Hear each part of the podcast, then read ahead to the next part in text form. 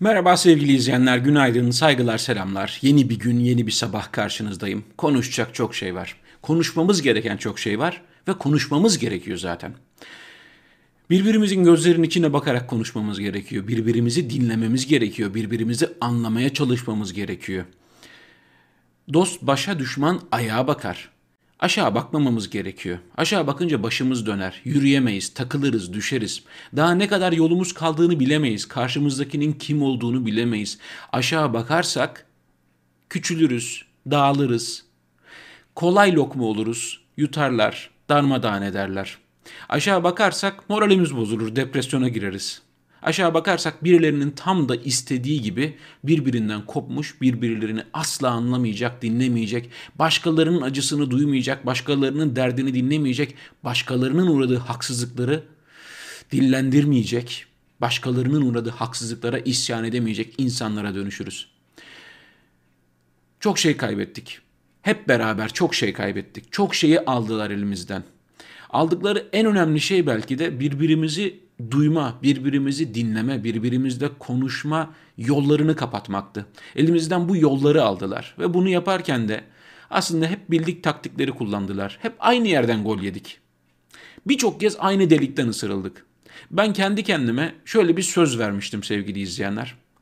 Ne olursa olsun Türkiye'de ne olursa olsun bir şeyler değişir, birileri yeniden güçlenir, birileri zayıflar, devran değişir, o olur bu olur. Ben asla hiç kimseye ama siz de zamanında şunları şunları yapmıştınız demeyeceğim. Bunu demeye zaten hakkım yok. Bunu demeye hakkı olan birileri olabilir. Hayatının her anında mükemmel yaşamış, hiçbir hata yapmamış, hiçbir kusuru olmamış, her zaman doğruyu söylemiş, her zaman doğru yerde olmuş, her zaman hakkı savunmuş, her zaman vicdanıyla hareket etmiş, pırlanta gibi insanlar vardır ki onlar zaten böyle şeyler demezler. Velev ki olsun ben zaten böyle bir şey demeyi hak etmiyorum hiç kimseye. Ama siz de zamanında böyle yapmıştınız demeyeceğim. Bu bugün bana zulmedenler bile olsa, bir gün başlarına bir fenalık gelirse ben onların bana yaptığını onlara yapmayacağım. Yapmamalıyım. Bunu dillendirmem bile doğru değil. Ben bunu yapmayacağım demem bile aslında saçma. Ama bunu yapa yapa, bunu diye diye Bugün geldiğimiz nokta yani Türkiye'den bilmem kaç bin kilometre ötede gecenin bir yarısı Türkiye'de ne oluyor? Boğaz içinde ne oluyor? Bunu dert ediyorum. Bunu dert ediyorsunuz. Bunu dert ediyoruz. Elden bir şey gelmeyecek seviyeye gelmiş. Uçurumun artık ucundayız ya da gidiyoruz aşağı doğru bilmiyorum ama biz aşağı baktıkça Birbirimi, birbirimizin yüzüne bakmadıkça, birbirimizi görmedikçe, görmezden geldikçe, bakın görmezden gelmekten daha ötesi var. Artık görmüyorsunuz. Görmüyorsunuz. Görmezden gelmek de yine bir hissetmek var. Orada birisi var ama siz yokmuş gibi davranıyorsunuz. Artık daha ötesi yok. Boğaziçi Üniversitesi'nde yaşananlar ne yazık ki bizim yaşaya yaşaya göre göre bizzat gözümüzün önünde gerçekleşen olayların Türkiye'nin geldiği noktanın artık e, cümlenin sonundayız yani. Oraya bir nokta koyacaklar mı, koymayacaklar mı? Bundan sonra ne olacak? Bilmiyorum. En masum, en haklı hak taleplerini bile şeytanlaştırarak, düşmanlaştırarak, öcü gibi göstererek güreşi her zaman minderin dışına taşıyarak, belden aşağı vurarak, dini kullanarak, milliyetçiliği kullanarak, dini sembolleri, milli sembolleri kullanarak, sürekli kullanarak, bol bol kullanarak, yüzsüzce kullanarak, hayasızca kullanarak, en kutsal konularda bile yalan söyleyerek, en kutsal, en değerli şeyleri bile yalanlarına alet ederek bizi birbirimizden kopardılar.''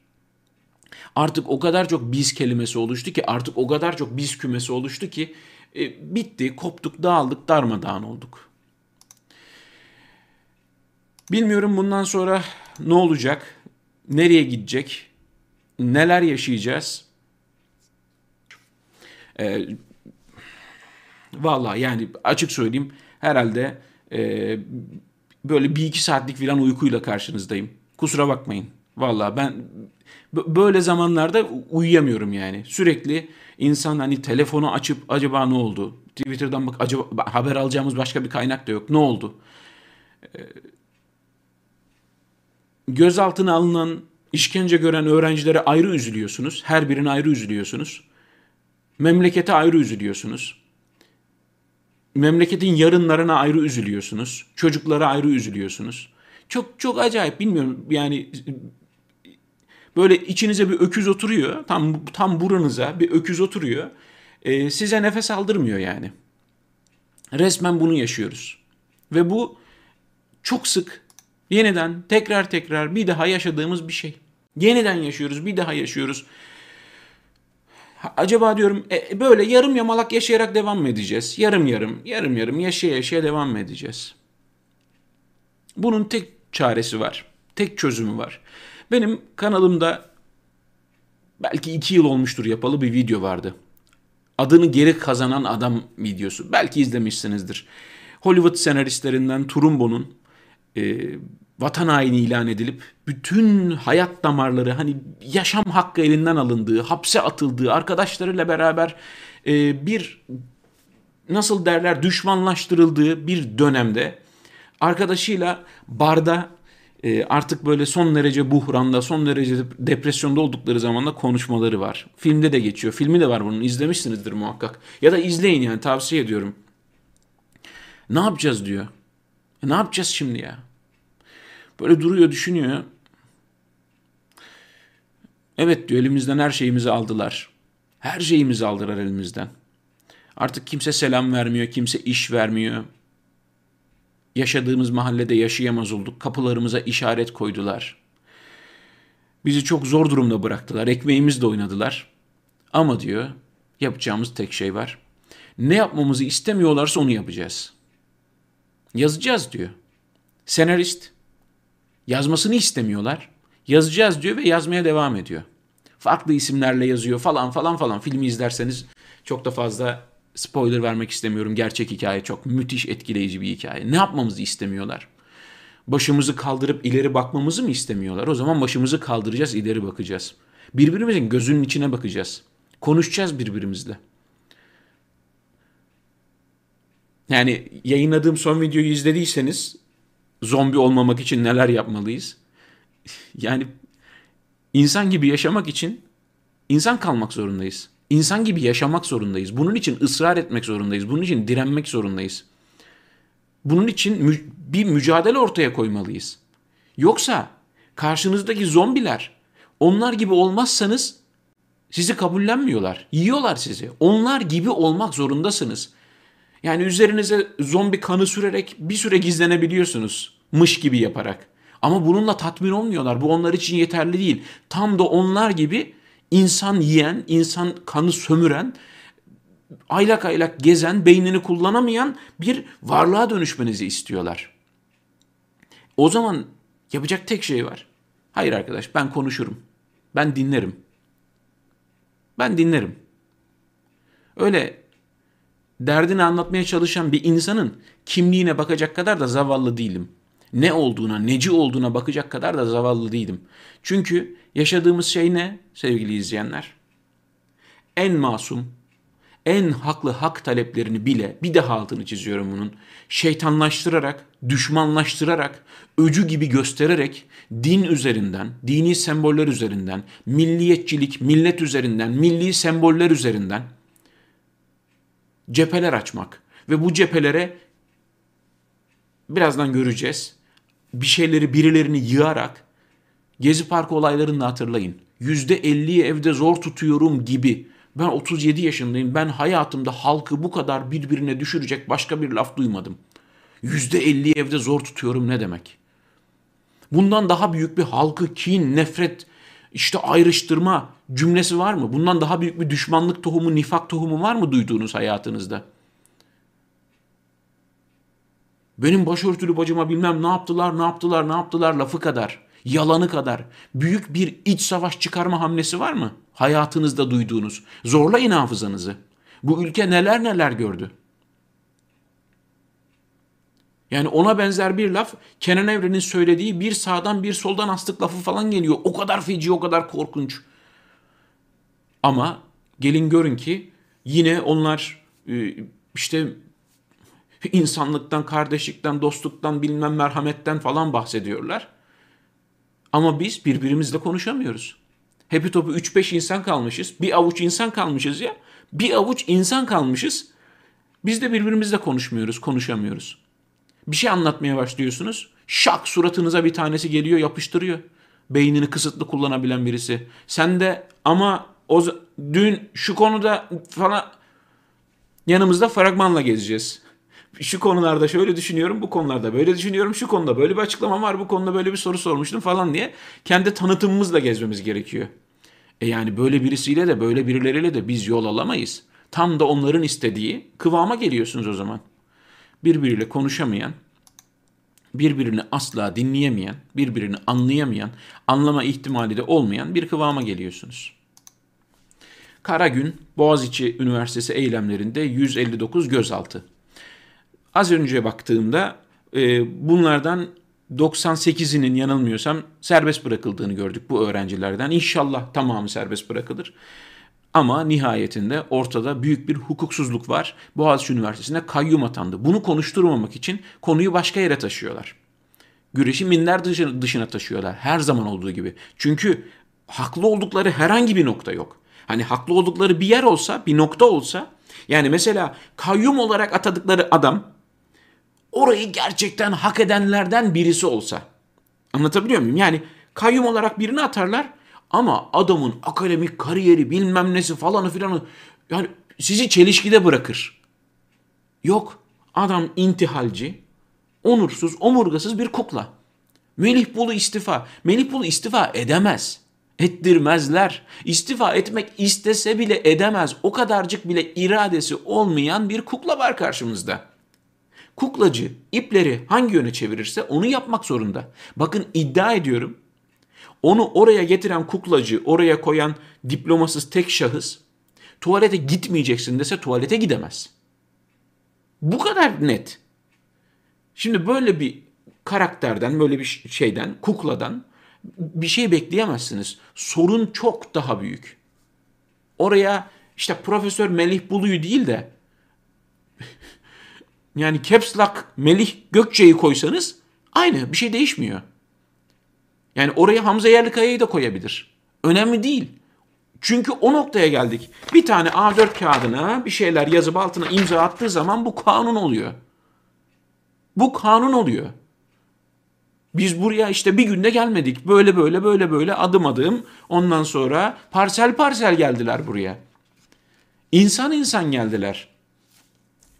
Siz acı çekerken beni susturdular. Ben acı çekerken onu susturdular. O acı çekerken bizi susturdular. Böyle böyle böyle böyle geldik ve ulaştığımız noktada aşağı bak.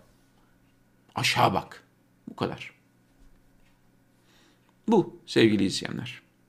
Ha bu, bu arada evet öfkeliyiz, evet kızgınız ama ben hayır. Ben umudumu da kaybet, umudumu da çaldırmam, umudumu da gasp ettirmem. Her şeyimizi çaldılar. Her şeyimizi aldılar. Sizden az, benden çok, benden az, öbüründen daha çok ama hepimizden bir şeyler çaldılar.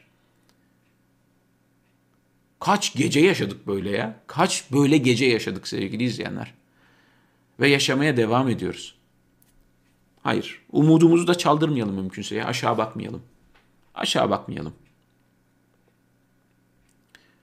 Yani bir gün güneş doğarsa ilk gören biz olalım yani o güneşi. Başımız yukarıda olsun. Gözlerimiz ufukta olsun. Bir gün güneş doğarsa ilk gören biz olalım yani.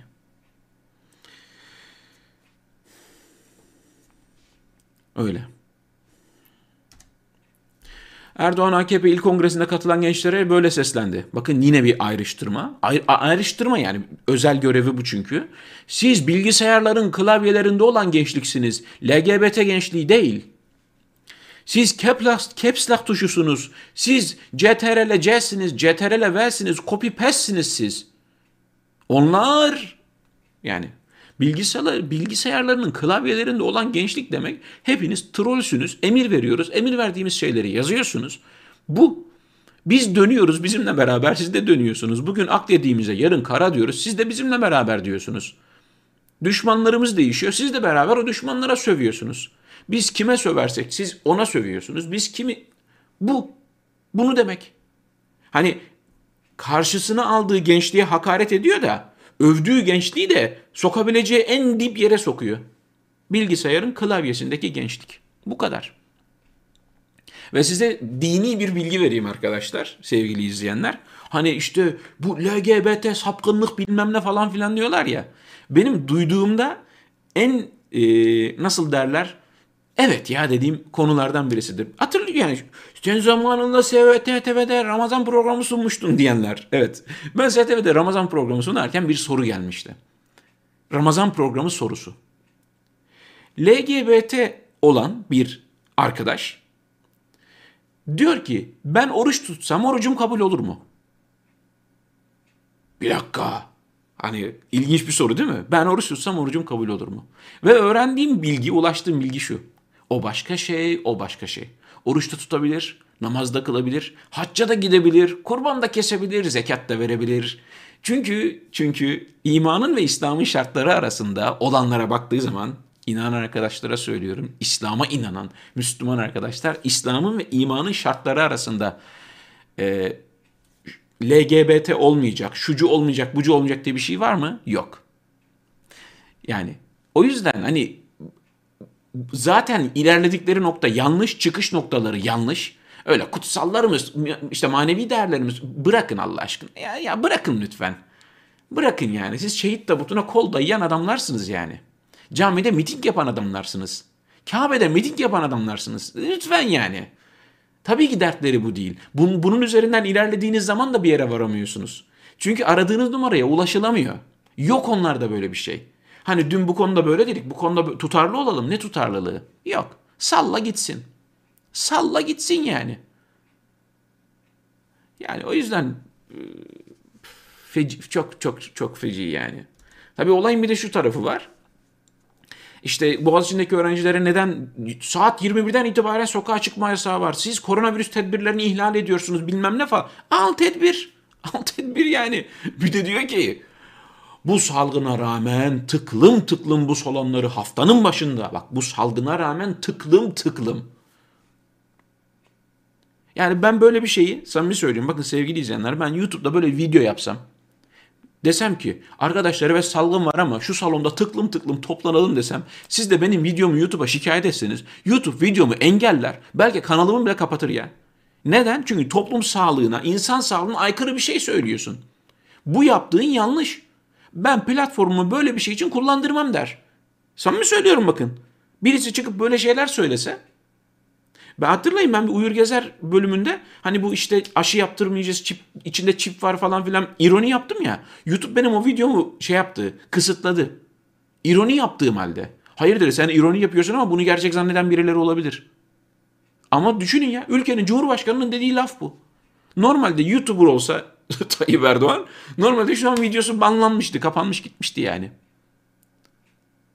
Öyle. Bu salgına rağmen tıklım tıklım dolduruyorlar. Cumhurbaşkanı Erdoğan belki de şimdi Türkiye'nin tekrar yeni bir anayasayı tartışmasının vakti gelmiştir. Arkadaşlar herkes vaziyet alsın ortalık karışacak. Durum bunu gösteriyor. Ne zaman bir yeni anayasa falan dese sonrasında olan yine bize oluyor. Olan yine vatandaşı oluyor yani. Tabi buradaki mesele yeni anayasa bilmem ne falan filan. Bir zamana oynuyorlar. iki insanları oyalıyorlar. Evet. Üçüncüsü en önemlisi. Kendileri büyüttükleri, besledikleri bu başkanlık sistemi var ya. Yüzde elli biri alamazsa başkan olamıyor. Yani hoşuna gidiyor. iyiydi. Hani kendi kazdığı kuyuya düşmek ya da ava giderken avlanmak dediğimiz şey var ya. Şimdi yüzde elli biri alamazsa Başkan olamıyor. Çok riskli. Ne yapacak? Bunu değiştirmesi lazım. Yeni bir anayasa yapalım. Şöyle diyelim. E, Rizeli olan ismi Recep Tayyip soyadı Erdoğan olanların katılabileceği bir seçim falan hani iyice daraltalım şey var ya onların hani üniversiteye akademisyen falan alırken öyle bir şey yazıyorlar ki hani e, eleman aranıyor ilanı yazıyorlar ki otomatikman benden bahsediyor hani öyle düşünsene ben işte e, şey alacağım. E, kan, kanalıma program sunucusu alacağım. Bir iş ilanı yazmışım böyle. Adanalı, kıvırcık saçlı, 1.74 boyunda olanlar tercih edilecektir. Yani bu yeni anayasa meselesinde tamamen amacı bu sevgili izleyenler. Alamayacakları bir oy var. İşler istedikleri gibi gitmiyor. Mızrak çuvala sığmıyor. Minarenin kılıfı artık minareye dar geliyor. Ne yapalım? Yeni anayasa, reform reform diyelim oradan bir şeye çıkalım. Bir çıkış bulalım. Yani burada e, hem meclisteki işte siyasi muhalif partilerin, muhalif olduğunu iddia eden partilerin hem de bu kötü gidişattan memnun olmayan biz insanların çok doğru adımlar atması, çok doğru hamleler yapması gerekiyor. Çok doğru hamleler yapması gerekiyor. Yoksa e, aynı yerlerden, iyi dönüp iyi vurdukları yerlerden vururlarsa ve gol olursa biz de o golü yersek yapacak bir şey yok yani. Yapacak bir şey yok. Dükkanı kapatıp gidelim yani. Gene aynı yerlerden gol yiyeceksek. Cumhurbaşkanı Erdoğan dün bayağı konuştu biliyorsunuz bu işte şeyde miting yaptılar ya. Türk lirası dolara karşı %18, euroya karşı %16 düzeyinde değer kazanarak gelişmekte olan ülkeler arasında en iyi performansı sağladı. Türk lirası değer kaybında değil, bakın değer kazanıyor. Evet. Yani sonuçta yaptığı en etkili ekonomik değerlendirme, yaptığı en etkili ekonomik ne derler kıyas Eskiden tuvalet 1 milyon liraydı artık 1 liraya gidiyorsunuz olan ve bununla yığınlardan alkış alan birinden bahsediyoruz. Alanı ekonomi olduğu için. Eskiden çay 1 milyon liraydı artık 1 lira. Tabi biz halkımızı ezdirmedik çaycılar, çay, çay ocaklarında. Tuvalet 1 milyon lira artık halkımız klozetlerin altında ezilmiyor. Umumi helalarda halkımızın hani yaptığı ekonomik kıyas en büyük ekonomik kıyas bu. Neden? Çünkü böyle konuşursa karşı tarafta hitap ettiği kitlede ikna edici bir özelliği var. Yani dolarla euro 1 liralardan 2 liralardan gelmiş 10 liraya o aralarda hiçbir konuşma yok. Dolarla euro yüzde bin artmış. İşte böyle yani. Fiyat güncellemesi hatırlayın yani. Fiyat ponçiklemesi böyle sevimli sempatik. Neydi o? Ee, eksi büyüme. küçülerek büyüme hani e, minnaklaşma gibi böyle hani işte bu. Adalet Bakanı Gül, Cumhurbaşkanımızın yeni anayasa vurgusu hepimiz için heyecan verici bir müjde. Allah'ım yani okurken böyle suratım gitti ya. Bu, bu Adalet Bakanı Gül'ün bir bakışı var öyle. Hani bu ne lan? böyle böyle meymenesiz bu okurken çok büyük bir müjde. Çok heyecanlandık gerçekten. Yani çok şey oldu bizim. Yeni anayasa. Allah eskisini eskisini uygulasanız yeter. Vallahi bak e, elde bir darbe anayasası var. Darbe anayasası darbe. Al elde bir anayasa var. Sadece bunu uygulasanız, eldeki anayasayı uygulasanız Türkiye bugün bu durumda olmayacak. Sizden yeni anayasa falan istemiyoruz ya. Vallahi normal eski anayasaya uysanız bugün terörist ilan ettiğiniz, suçladığınız on binlerce insan otomatikman masum oluyor. Üniversitelere el koyamıyorsunuz, gazeteleri kapatamıyorsunuz falan yani. Yani sizin anayasa dediğiniz şey hani kuralları biz koyalım, oturalım baştan bir şey yazalım. işimize gelmiyor. Eski anayasanın bazı maddeleri var. Hiç işimize gelmiyor. Onları da değiştirelimse ki öyle zaten. Ne yapalım? PTT kendisinden ucuz yağ satan şirkete dava açıyor. Bakın bu da işte hani tek adam işine gelmeyeni dava açıyor, işine gelmeyeni bilmem ne yapıyor falan. Aynısı bak. Aynı bu sirayet ediyor. O orada ne yapıyorsa onu örnek alanlar da öyle yapıyorlar. Arabasının sileceğine dokunan vatandaşı gözaltına alıyor. Konvoyuna geçmesine izin vermeyen vatandaşı dövüyor. Madenciyi tekmeliyor. Bu da gidiyor işte kendisinden ucuza yağ sattırmıyor. Aynı kafa. Yani bu, bu bir sistem sorunu artık. Bu sadece bir kişinin işte Boğaziçi Üniversitesi Rektörü Melih Bulu Kayyum'u istifa edince çözülecek bir sorun değil. Bu sadece AKP sorunu da değil, AK Parti sorunu da değil. AK Parti harika bir cümle kurmuştum hatırlıyorsanız. AK Parti bir sürü sorunun ortaya çıkardığı bir sonuçtur ve o sonucun da ortaya çıkardığı bir sürü sorun var. Biz şu an onlarla uğraşıyoruz. Biz şu an onlarla mücadele ediyoruz. Yani iç içe geçmiş böyle sorunlar yumağı var böyle kör düğüm olmuş. Ortaya işte o sorunlar AK Parti diye bir sorun çıkardı, sonuç çıkardı. O sonuçta başımıza bir sürü yeni sorunlar üretti. Biz bunlarla uğraşıyoruz. İşte böyle. Şimdi işte ayçiçek yağı üzerinden böyle bir şey gerilim devam ediyor.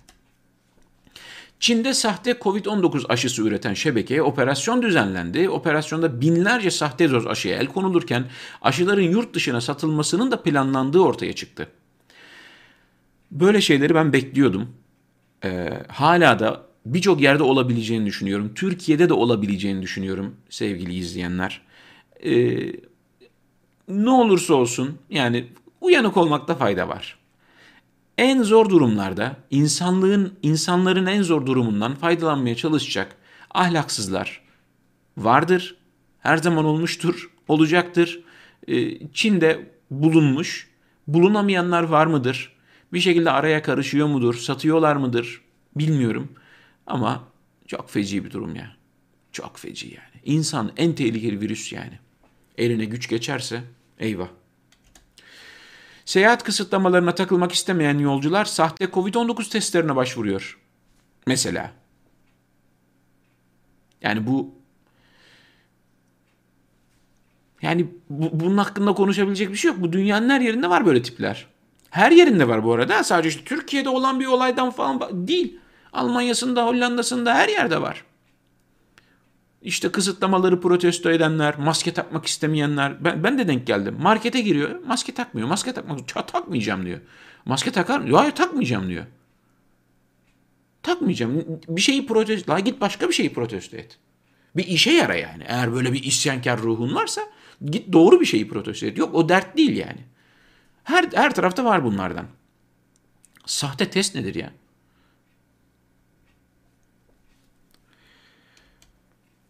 Ve sevgili izleyenler bakın dönüp dolaşıp geldiğimiz yere bakın. Boğaz içinde bunlar olurken, Boğaz içinde konuştuğumuz mevzular olurken en son gördüğüm haberi buraya aldım. 294 kişi hakkında gözaltı kararı, 292'si emekli ya da halen görevde olan asker. Neden tutuklanıyor bu insanlar? Neden gözaltına alınıyorlar? İşte 15 Temmuz bahane edilerek oluşturulan bir atmosfer var ya. Bu insanlar emekli bak yani yani 15 Temmuz darbeymiş bilmem ne. Geçtik orayı bitti yani darbeci varsa tutukladınız. İşinize gelenleri tutukladınız, işinize gelmeyenler bakan oldular, daha da yüksek komutan oldular, kral oldular. Kimilerini bir şekilde kaybettiniz ortalıktan. Değil mi yani? Öyle. Öyle yani milletin baldızını, görümcesini, bacanağını, eniştesini tutukladınız. Ama adil öksüz karakter şerefsizini kim neredeyse bıraktınız gitti yani onlara bir ilginç. Bize tabii bu biraz abartılı geliyor, garip geliyor ama üzerinden geçmiş 5 yıl hala bakın Türkiye'nin her yerinde insanları gözaltına alıyorlar, tutukluyorlar hala. İşte adaletin civataları yalama yaptı. Adaletin terazisi darmadağın oldu, bozuldu. Bozuldu. Yok artık öyle bir öyle bir şey yok yani. Hem de öyle tek darbeyle bozulmadı böyle tek fiske yani en son böyle vurmak gerekti. Onun öncesinde neler neler bakın daha Hatırlayın daha bir hafta önce konuştuğumuz konuları hatırlayın sevgili izleyenler. 28 yıl olmuş Uğur Mumcu'nun katilleri yok ortalıkta. Hepsi beraat ettirildi. Hepsi beraat ettirildi. Türkiye'de o kadar suikasti yapanlar, onca faili meçhule imza atanlar, kumpastı, mupastı falandı filandı diyerek beraat ettirildi. Tevhid selammış bilmem neymiş hatırlayın. Hrant Dink katledildi. Gerçekten katilleri azmettirenler bulundu mu? Yok. Yok. Öyle öyle öyle öyle geldik. Ondan sonra birisi geldi tık dokundu darmadağın oldu işte. Şimdi yine insanlar gözaltına alınıyorlar. Peki haklarını arayabilecekler mi? Masumlarsa masumiyetleri ortaya çıkabilecek mi? Ya mümkün mü? Yani avukatı tutukluyorlar. Neden onu savunuyorsun ya avukatı tutukluyorlar. Avukatsınız. Birisi var. Onun vekili oluyorsunuz. Siz de tutukluyorlar. Yani savunma hakkınız bile yok. Yani müdafaa hakkınız yok kendinizi. E böyle bir yerde geldiğimiz nokta burası. Ne yazık ki. Yine de bunca kötü şeye rağmen inatla, ısrarla yani bunca karamsar, kara tabloya rağmen yayının adına özellikle yazdığım Aşağıya bakmayın düşersiniz. Ne istiyorlar? Aşağı bakmanızı istiyorlar. Ne istiyorlar? Gözünüzü kapatmanızı istiyorlar. Kulağınızı kapatmanızı istiyorlar. Konuşmamanızı istiyorlar. Duymamanızı, dinlememenizi. İnsan gibi oturup birbirinizle tartışmamanızı, tartışmamamızı istiyorlar. Ve oluşturdukları o birbirinden kopuk insanların vadisinde istedikleri gibi at koşturuyorlar. İstediklerini terörist ilan ediyorlar. İstediklerini vatan haini ilan ediyorlar. İstedikleri yere el koyuyorlar, kayyum atıyorlar, kapatıyorlar, çöküyorlar.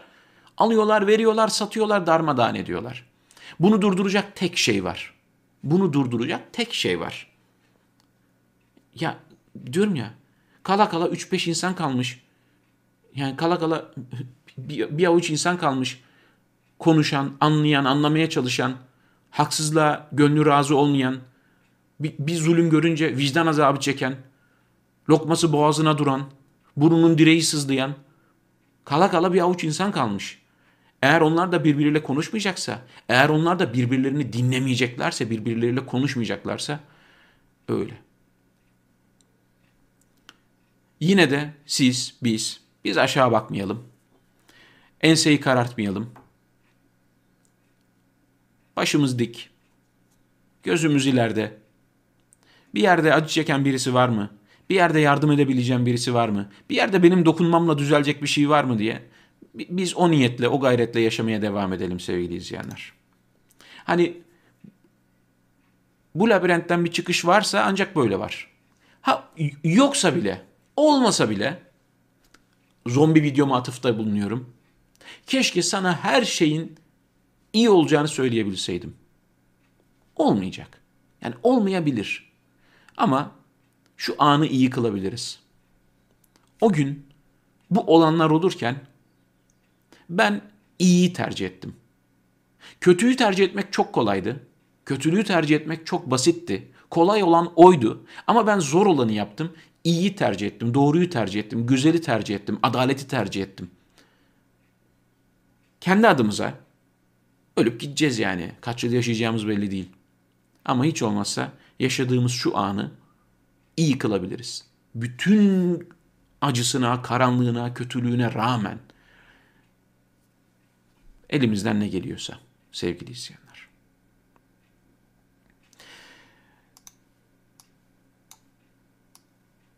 Bugünlük bu kadar. Böyle uykusuz bir şekilde karşınıza çıktım. Son ana kadar da moralim çok bozuktu. Acayip karamsardım. Acaba bir bahane bulup yayın yapmasam mı falan dedim. Sonra da düşündüm. Onlar ne yapmamızı istemiyorlarsa biz onu yapacağız. Konuşacağız. Yani başka çare yok. Ülke bizim. Çocuklar bizim çocuklarımız. Yarın bizim yarınımız. Eşkıyaya, haramiye bırakıp gidecek değiliz. Değil mi? Yani ben en azından böyle düşünüyorum. Kendinize çok iyi bakın. Yarın Türkiye saatiyle 10'da ben yine burada olmaya çalışacağım. Siz de yapmanız gereken işleri en iyi şekilde yapın. Vaktiniz olursa da yayına eşlik ederseniz sevinirim. Sağlıcakla kalın. Aşağı bakmayın.